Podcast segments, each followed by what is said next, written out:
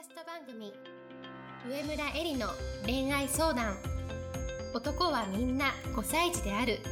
では上村えりが1万人以上の女性の美に関わり経営するサロンやブログを通して3000人以上の男女の悩みを解決してきた経験から周りを輝かせて自分の輝き自己実現していくためのメソッドをお伝えしていきます。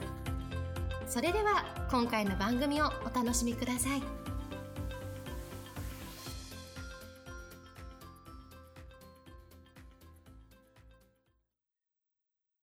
こんばんは、上村えりです。今日も、ポッドキャスト、上村えりの恋愛相談、男はみんな5歳児であるを始めたいと思います。それでは、いつも通りアシスタントの君代さんから、今日の質問をお願いします。はい。今日の質問は、私の今までの恋愛観は、女性はわがままも言うほど価値があるというもので、つい先日、年下の大好きな彼に愛想をつかれ、振られたばかりです。彼には現実を突きつけ続け、干渉しまくり、構ってもあげず、もう無理だと振られました。それからエリさんの考え方に出会い、今ならいくらでもニョリキ発電になってあげたいという気持ちがいっぱいで、今は別れているのに彼に優しく温かくするようにしています。別れた男性に優しくするのは間違っているのでしょうか？振られた男性のニョリキ発電になってしまったら、彼は戻ってくれなくなるのでしょうか？エリさん、アドバイスをお願いします。はい、ありがとうございます。はい。まずさ、女性はわがままを言うほど価値があるという恋愛観を持ってたっていうふうにおっしゃってたんですけれども、はい。よくさ、あの、巷の恋愛手引きじゃないけれども、うん。そういう本、テクニック本だと、なんかそう、わがままを言った方がいいみたいな、うんありますね。うん。あるじゃない？うん。だけれども、私がいろいろなね、恋愛を見てきたり、いろいろな男女を見てきて、一つ言えるのは、はい。まずね、わがままっていう言葉って難しいよね。うん何をもってわがままっていうのか。んんだけれども、一つ見極める方法としては、自分が、の言動、自分が言ったこととかやることが、相手のエネルギーを下げてるものうん。は私は違うんだと思うよね。うん。うん。わかりやすい。うん。それ例えばさ、今すぐ来てとか、うん。なんで買ってくれないのとか、うん。ここじゃなきゃ嫌だとか、うんその、あの、シチュエーションにもよるから、うん。なんとも言えないけれども、それが相手のエネルギーを下げてるものだったら、うん。ただのわがまま、うん。うん、自分のエゴだと思うんですね。うん。そう、だけれども、わがままに似ているもので、はい。あの、こ感情を感じて、それを表現するっていうのがあって、ついこの間、あの、私がメイクレッスンをした女性とね、お話ししてたんですね。で、その彼女は赤ちゃんがいて、1歳の。で、あの、メイクレッスンで、私はお化粧品はね、ナーズっていうブランドがすごい好きなんですけれども、うん。そのナーズの、あの、筆がね、すごくいいんですよ。で、その筆を筆をおすすめして、で、うん。それを、旦那さんがお休みの休日に買いに来たかったんだって。うん。うんなんだけれども、はいあの、まあ、その日はなんかいろいろあって、家族とまあ過ごすことを選んだんだって。はい。だけれども家で、ん。その旦那さんと子供と自分と3人で過ごしてる時に、やっぱりちょっと行きたい気持ちがこう溢れてきて、なんかイライラしてきちゃったらしいのね。で、その時に私から感情っていうのはしっかりとこう感じきることが大事だよっていうことを聞いてたから、あの、か、そのイライラした気持ちをね、感じきって、うん。それを口にしたらしいの。うん。で、どういうふうに言ったかっていうと、もうやっぱり行きたかったって。でも、私が今日は家族と過ごすことを決めたから、うん。今日はもういいけれども、うん。でも来週はもう絶対に行くからねっていうことを旦那さんに言ったんだって。そしたら旦那さんは、おうおう、分かった分かった、みたいな。おうまあそうだよねって、うん。ごめんごめん、いつもね、うん。子育てでね、あの、忙しい、押し付けてばっかりいて、うんごめんね、みたいな。でも来週はじゃあ必ず行ってきてねっていうふうに言ってくれたらしいの。だから、5歳児男性が一番恐れているのは、うん女性がイライラしてる理由がわかんないことなんですよ。これが一番怖いわけ。うんうんなので、このイライラする理由とか、心の声をね、こう出すこと、うんそして目の前の人に教えてあげること、うんどうして自分はこうやってイライラしているのか、っていうことは、私は相手のエネルギーを上げる行為だと思うんだよね。何にも分かんなくて、なんで目の前の人僕のこと無視するんだろうみたいな。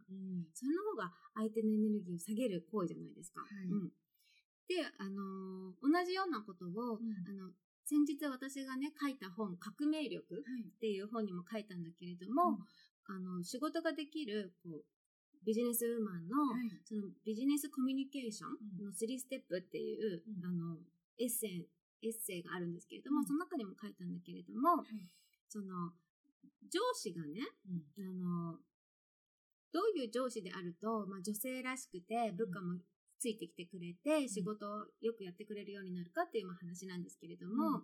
部下もね上司が何を考えてるのが一番か何を考えてるかわからないのが一番やりづらいんですよ。うんうんうんなのに女の人ってその恋愛でもそうだけれども、うん自分で抱え込んで自分でイライラして、うん自分でなんかあの問題を難しくしちゃってる場合が多いから、私がおすすめしてるのは、うん。例えばその仕事の場面だったら、なんでこれうまくいかないんだろうとか、あ、なるほどね、わかったとか、うん。あ、こうすればいいんだねとか、うん。なんか自分の頭の中でね、うん。でできてる、こう、なんてコミュニケーション、声の声、心の声みたいなのを口に出してあげると、部下はすごい安心するんだよね。あ、この上司でも困ったりするんだとか、こういうところで、あの次の解決策が見つかるんだとか、うん、だから自分の心の声を外に出すってすごい大事なこと、うん。大事なコミュニケーションだとうん。私は思います。はい。なのでそのわがままって一言で言うと、うん。何をもってわがままっていうかわかんないけれども、今のようにその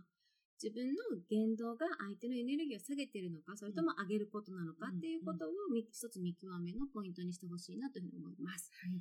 で、もう一つは、その、年下男性にはい、現実を突きつけ、突きつけ続けるということなんですけれども、うんうん。私もね、8歳年下の彼と付き合った時にね、あの、まあ、私のお家によく遊びに来てたわけでしょ。うんそうすると、だんだんだんだんさ、一緒に住もうみたいな話になるじゃないですか。うんえー実際は一緒に住むところまで行か,、行かなくて、その前に別れたのね。じゃあどうして別れたかっていうと、結局じゃ一緒に住むって言ったら、じゃあ家賃これぐらいかかります。光熱費これぐらいかかります。食費これぐらいかかりますって言って、で今いくらかかっていて、それをどのように分担するのかっていうのを決めるわけだよね。少しぐらいの年の差だったらいいよ。だけれども、8とか10とか20とか離れたら、やっぱり女性の方がさ、うん。稼ぎがあったり、うん。しっかりしてるわけじゃない。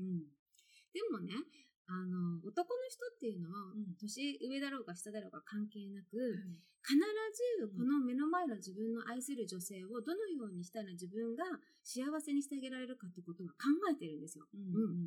考えてるのにそこにまたバンと思いっきりそのどうするのみたいなことを言ってしまったら、やっぱり5歳児は、なんだろうな、怖くなるよね。うんうんで、そして一番5歳児が嫌っていることは、現実を突きつけられること。なぜなら夢とロマンで生きてるから、必ず彼ら自身が、その目の前の女性を幸せにする方法を見つけてきてくれるんだから、それをやっぱ待たないと。いけないよね。私は年下の男性と付き合った時に、それをやっぱ一番感じたんだよね。そして一番勉強になったし、うん。あとはもう、あの、シミ理論って私がいつも言ってるんですけれども、これ上村理論の一つなんだけどね、シミ理論っていうのは浴びた紫外線と口から出た言葉は元に戻せないっていう、うん。ものなんですよ。で、うん。例えばシミもね、私たちは美容の仕事をしてるから、あの、このシミ、シミってことを言ってるんですけれども、レーザーで消せるって今の技術では言ってるんですけれども、やっぱりレーザーで消しても出てきちゃうんですね。うん。うん。つまり一瞬はなくなったように思えるけれども、やっぱり内側に残っているもの、うん。そして口から出た言葉っていうのは、ごめんとか、さっきの全然本心じゃないのとか、思わず出ちゃったとか言ってもね、あ全然気にしてないよって相手は言うんだけど、うん。必ずどっかでうん。覚えてて、なんか、かの表紙にこう溢れ出てくるものでね。うん。これを、浴びた紫外線と口から出た言葉は元に戻せない、シミ理論って言うんだけども、これはね、本当に忘れちゃダメ。うん。これは一回誰でも失敗するんですよ。はい。うんだけれども、やっぱりこれは心に留めて、あの、思わず口走ること、うん。うんがないようにね、うんやっぱり自分自身を鍛えていかなきゃいけないよね。そして、あの、この、質問者が多分一番聞きたいこと、その別れた男性に優しくするのは間違っているのでしょうかっていうことをお話ししたいんだけれども、はい。愛っていうのはね、うん。本当に愛するっていうことはね、まずはうん。相手をこう、引きつけて、うん。磁石のように、うん S 極と N 極がバッて引きつくように引きつけて、ん。でもその次に、相手が S 曲ね、自分が N 曲だった場合、自分の N 曲を逆転させてうん。S 曲にしてね、また次は愛の力でうん突き放す、手放す。これが本当の愛するってことなんだよね。引きつけなきゃさ、始まんないじゃん。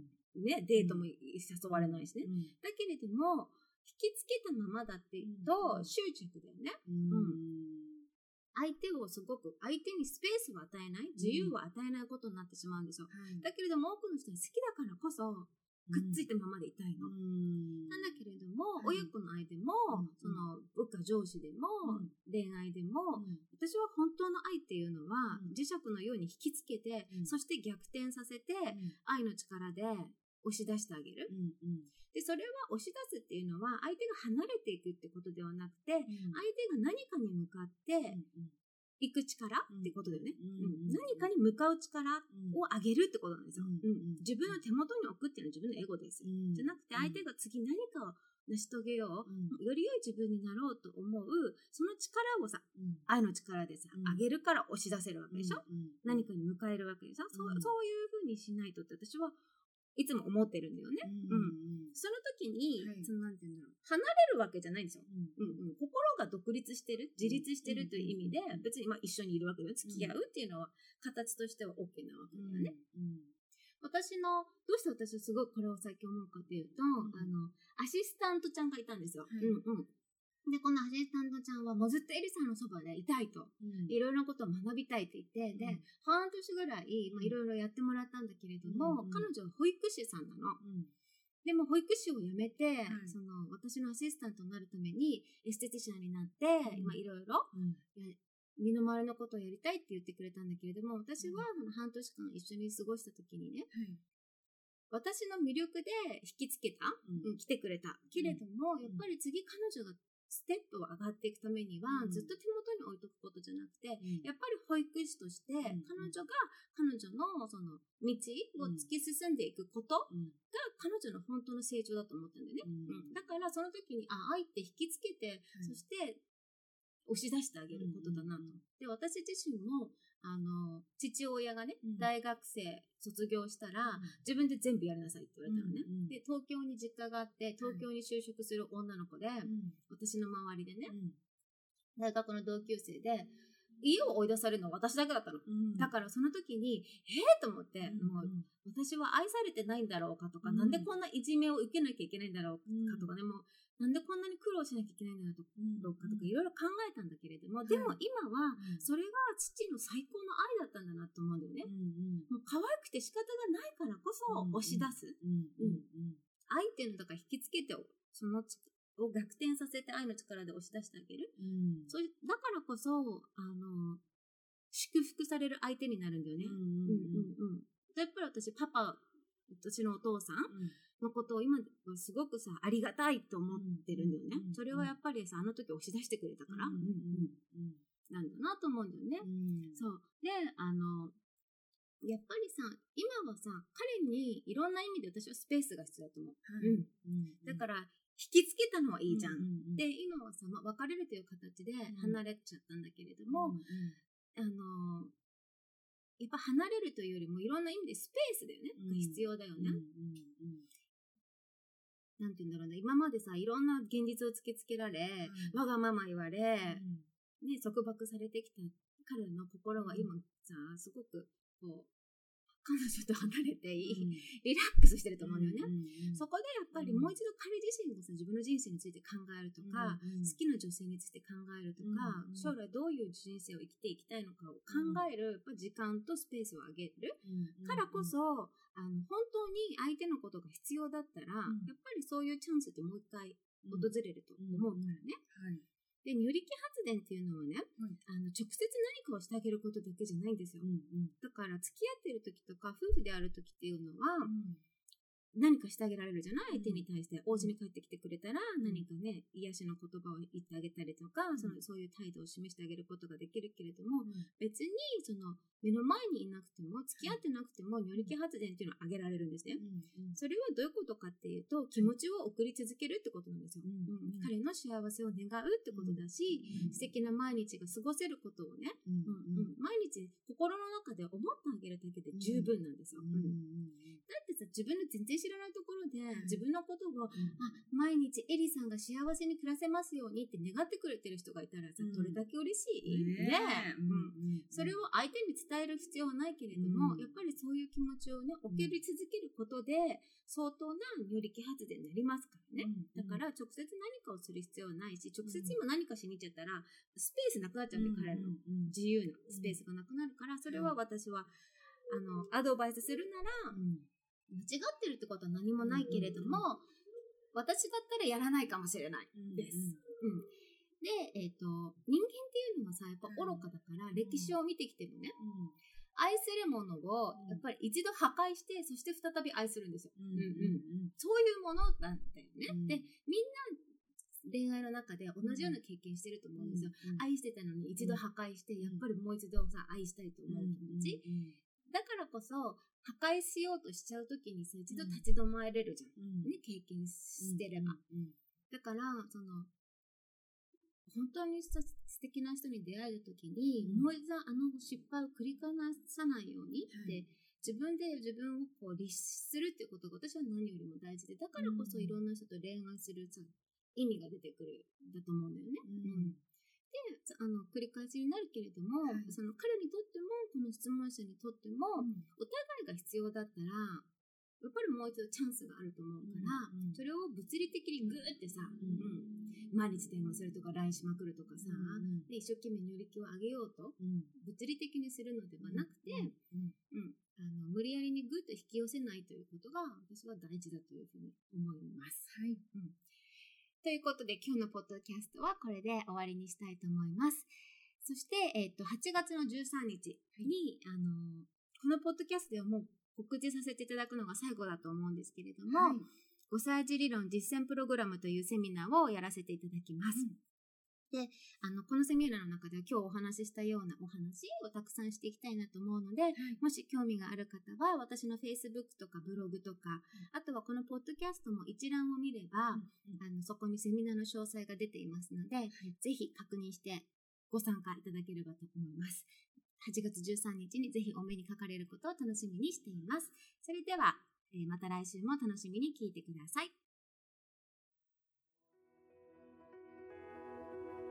本日の番組はいかがでしたか？番組では上村えりに聞いてみたいことを募集しています。ご質問は web 検索で「上村えり」スペースウェブサイトと検索。ブログ内の問い合わせからご質問ください。またこのオフィシャルウェブサイトでは無料メルマガやブログを配信中です。次回も楽しみにお待ちください。